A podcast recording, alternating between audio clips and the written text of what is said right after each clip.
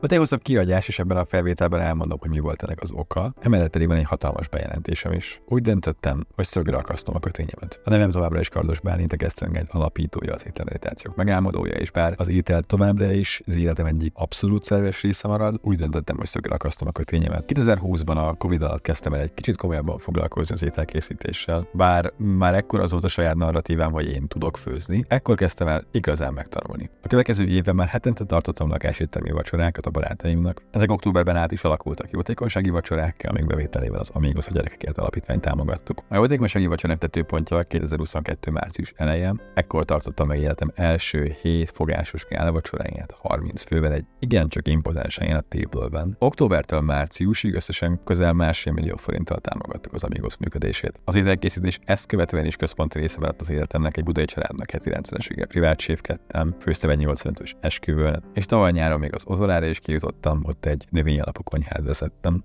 Viszont most ez a döntés megszületett bennem, hogy életem ezen szakasza lezárul, Kardos Bálint többé nem brendeli magát vegán séfként. A legnagyobb oka annak, hogy nem gyártottam aktívan tartalmat az elmúlt egy hétben, az az volt, hogy a Food Revolution felkért, hogy vegyek részt a Veganuál kampányukban, és legyek a vegán séfek egy hétre. Ember próbáló munka ez gyakorlatilag vasárnaptól csütörtökig egy nap kivételével minden nap dolgoztam, többször is hajnali kelés, éjszakai fekvés volt a vége. Szóval velük voltam egész héten. Minden nap volt egy vegán étel, amit én készítettem el. A hét számokban csak egy kicsit jobban betegítés nélkül abból, hogy mekkora mennyiségekről is beszélünk. 10 kg csilisbab, 35 liter leves, 200 darab palacsinta, 220 darab kolestúró gombóc. Ezen kívül készítettem még egy céklás rizottot is, azt nem mértem le. Nagyságrendileg az is ilyen 20 és 30 kg között lehetett. És bár végtelenül hálás vagyok a Food Revolution teljes csapatának, hogy az együttműködés megvalósulhatott, ez az egy hét tökéletes volt arra, hogy megértsem, a nagykonyhai ételkészítés bizony nem nekem való sport. A receptek teljesen másképp működnek ekkora mennyiségnél, minden sokkal több idő és energia, ráadásul korán keltem, későn végeztem, úgyhogy minden tiszteletem azoké a szakácsok és séfeké, akik ezt csinálni tudják konzisztensen. Nekem fel kellett ismernem, hogy a még létező fizikai korlátaim közül ez az egyik. Épp ezért most már biztosan módosítom az eredeti terveimet, miszerint szeretnék egy Michelin csillagos vagy a közeli külföldi vegán étteremben stázsolni pár hetet, hónapot. Muszáj megegyezem a döntésnek maximum annyi köze volt a Food Revo-hoz, hogy megtapasztaltam milyen érzés egy nagy konyhán dolgozni. A döntéstől függetlenül az élmény abszolút pozitív, a cég, a konyha, a csapat hibátlan és magasan képzett szakemberekből áll, akiktől már ez idő alatt is rengeteget tanultam, ami értéken végtelen hálás is vagyok nekik. Szóval ez nem arról szól, hogy a Food Revo rossz és, és olyan rossz volt velük dolgozni, hogy ez ennyire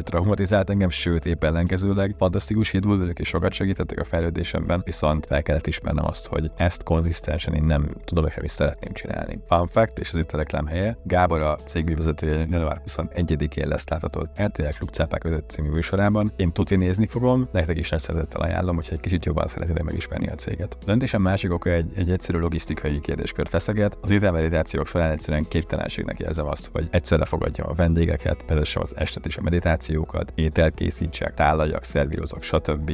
Nyilvánvalóan az ételkészítés folyamata az nem akkor kezdődik, amikor a vendégek érkeznek, hanem hát ma, hogy egy-két nap akár előtte is elkezdek preppelni rá, aznap nyilván egy, egy hosszabb 6-8 órás műszak, mire eljutunk oda, az ételek az emberek elé kerülnek, és azt érzem, hogy ha a vendégfogadás és meditáció vezetésén kívül bármit bevállalok, az egy elő az öngyilkossággal. Az eshez a legnagyobb hozzáadott értékem az, hogyha a belülről jövő barátságos mosolygós arcommal fogadom a vendégeket, vezetem az estét és a meditációkat, egyszerűen abban segítem őket, hogy ebben kiteljesedjenek. Ha emellett bármennyire is foglalkozom kell aznap este az ételekkel, biztos, hogy sokkal könnyebben szétforgácsolódik a figyelmem, ami végső soron az összélemény rovására mehet elég komolyan, és ezt nyilvánvalóan nem szeretném. Épp ezért az már biztos, hogy ezeken az esteken nem én fogom készíteni az ételeket. Az alapcsapat szervezése folyamatban van, az ételek felelősségével meg is vannak. Az ételmeditációkon Kovács Tamara és Tasi Márió fogják biztosítani a tápláló, finom és gluténmentes növény alapú fogásokat. Azt érzem, hogy kezd egy olyan szupercsapat összeállni, ahol mindenki azzal foglalkozni, hogy zónája, Tamiék a főzéssel, én a vendégekkel, és ha már egy vendégek. Erről szerintem már publikusan is beszéltem korábban, de ezek az összejövetelek nekem sosem csak az ételről szóltak. A kaja mindig csak egy eszköz volt arra, hogy áthívjam a barátaimat és időt tölthessünk együtt. Annyira nagyon durván igazából sosem érdekelt, hogy teljesen tökéletes ételt alkossak. Legyen egészséges, finom, hozzon egy stabil 80-90 százalékot, és azzal én már tökéletesen boldog voltam. Viszont azt is tisztán látom, hogy a következő szintlépéshez ez már kevés, de már kell az a plusz, ami bennem nincs meg ezzel kapcsolatban. Úgy gondolom, hogy ténylegesen úgy fogja mindenki a legjobb élményt kapni, olyanok főznek, akiknek ez valódi szenvedélyük, és nem csak második a sorban, mint nálam. Persze a menütervezésben, kóstolásban részt fogok venni. Ez nem azt jelenti, hogy nem fogok soha többé étellel foglalkozni, de hogy is nem. Továbbra is az egyik fő pillérem marad, viszont messze nem akkor a hangsúlya, mint eddig. Röviden ezek miatt akasztom szokul a kötényemet. Nem mondom, hogy soha nem fogok publikus ételt készíteni, de valószínűleg jó darabig nem, és szinte biztos, hogy nem lesz rendszeres. Ha egy-egy barátom megkér egy kisebb esemény, céges vagy akár egy esküvőt is szívesen megcsinálok a csapattal,